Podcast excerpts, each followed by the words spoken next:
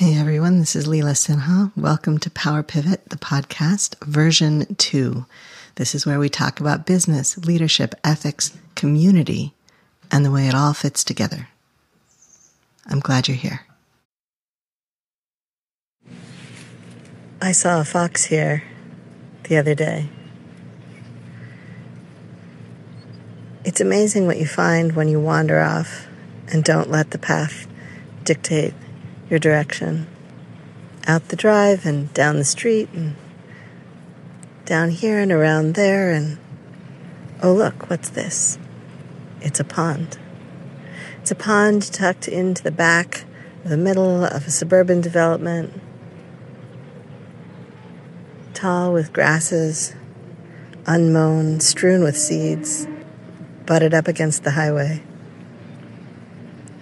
and almost backyards of tall row house condos. Today I'm here in the afternoon, and everything else seems to have gone to rest, if not to bed. But last time it was morning, and I found a pair of cardinals and a pair of mallards. Songbirds and songbirds and and a fox. A fox that I thought was a house cat, but was almost certainly a fox. That day it was cold enough that I bundled all the bundling I could do, bundled up. Today it's so warm that I'm peeling layers, getting everything covered in tiny pieces of grass, broken off flowers from last season's winter. This is the kind of magic I'm looking for. This is the kind of magic I sometimes get to find. It's not that different from my business, really. Intensives are always asking, What's this? What's that? And why? And how? And is it connected? And can I go there? Does this gate open? In this case, this afternoon, the gate opens. The gate that I passed the first time, I passed it. It has a sign that says that it's not safe to enter the water of the pond. No swimming, no boating, no skating. It says it's deep, although certainly in the edges it doesn't look deep at all. Looks like it handles runoff. So perhaps, sometimes, it is deep.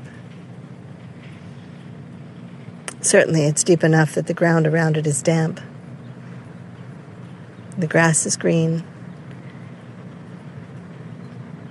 The reeds are beginning to push up their spring shoots out of the fall brown mass. Probably if I were making baskets, I could find some good materials here. Some things that nature has held well over the season.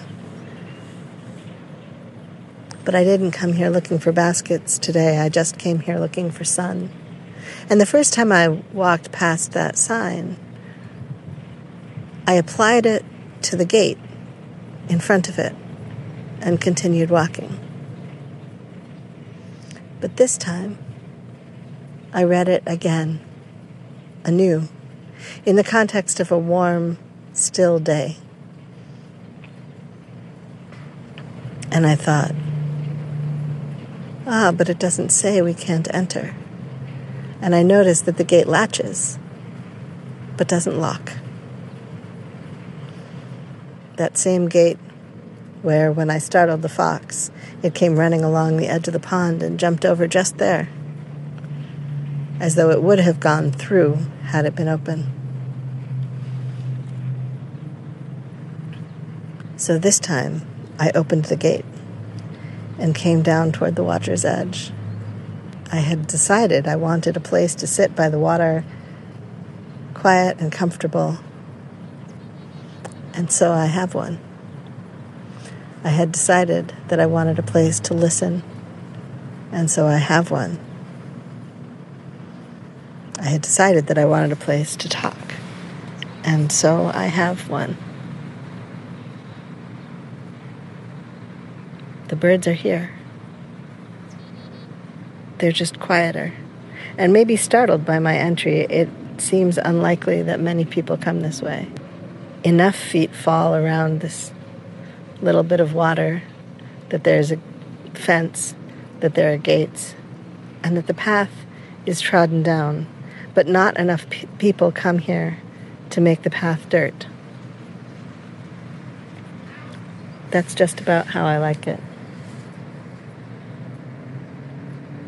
I like a little company, but not enough so we need paving, not enough so we need cement, not enough so we need intervention, just so we can be here, just enough, just a little. Robert Frost wrote that poem about the road less traveled and way leading on to way, and that making all the difference.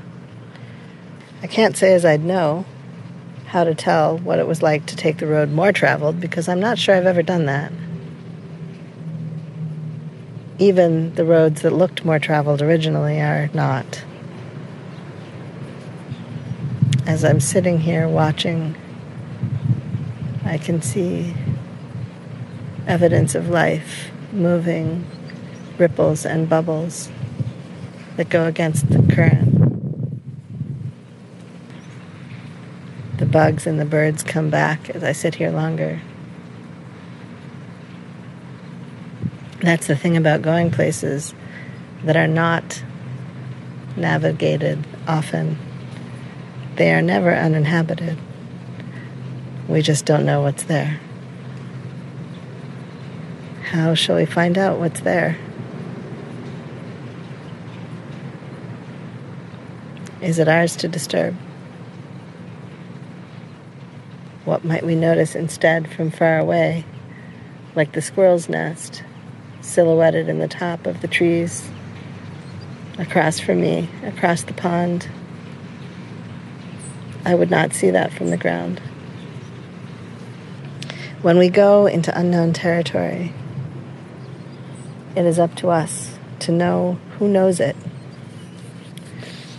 to go with respect and grace and kindness. It is up to us to know that we are guests.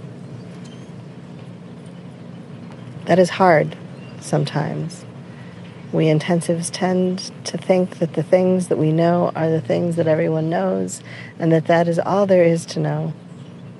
But that is not true. And as we get older, we tend to realize that collectively and individually. That somewhere here there is a fox, and somewhere here there are red winged blackbirds, and chickadees, and squirrels, and cardinals, and mallards, that there are almost certainly fish. That that there might be the fox's den, or it might be something else. Someone else, another neighbor, who isn't willing to be seen. I find myself recently in leadership and otherwise asking who has done this before, who must have done this before, who must have encountered this challenge before. In what way might they have approached it that I am not even beginning to guess at? With what perspective might they have come that would have shaped that approach? How do we know where to begin if we don't ask first. Years back, I was interviewing for a technical support job at my college's help desk. And one of the tech support questions was somebody brings you a pencil and they say it's not writing. How do you troubleshoot it? It turned out that it was a mechanical pencil. And so a pencil sharpener was no good at all.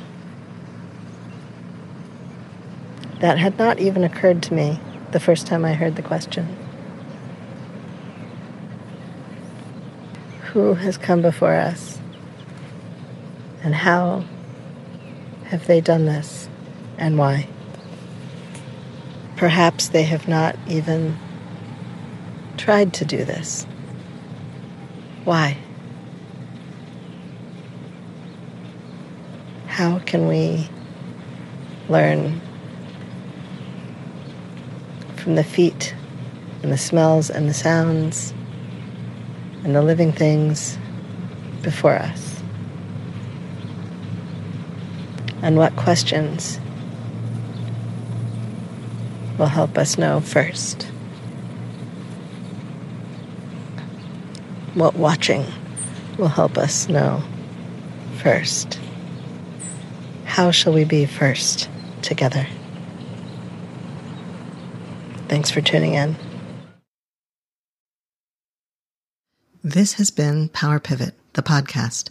I'm your host, Leela Sinha. Thank you for listening. I offer gratitude for the earth and sky and the support and care of many who cross my path.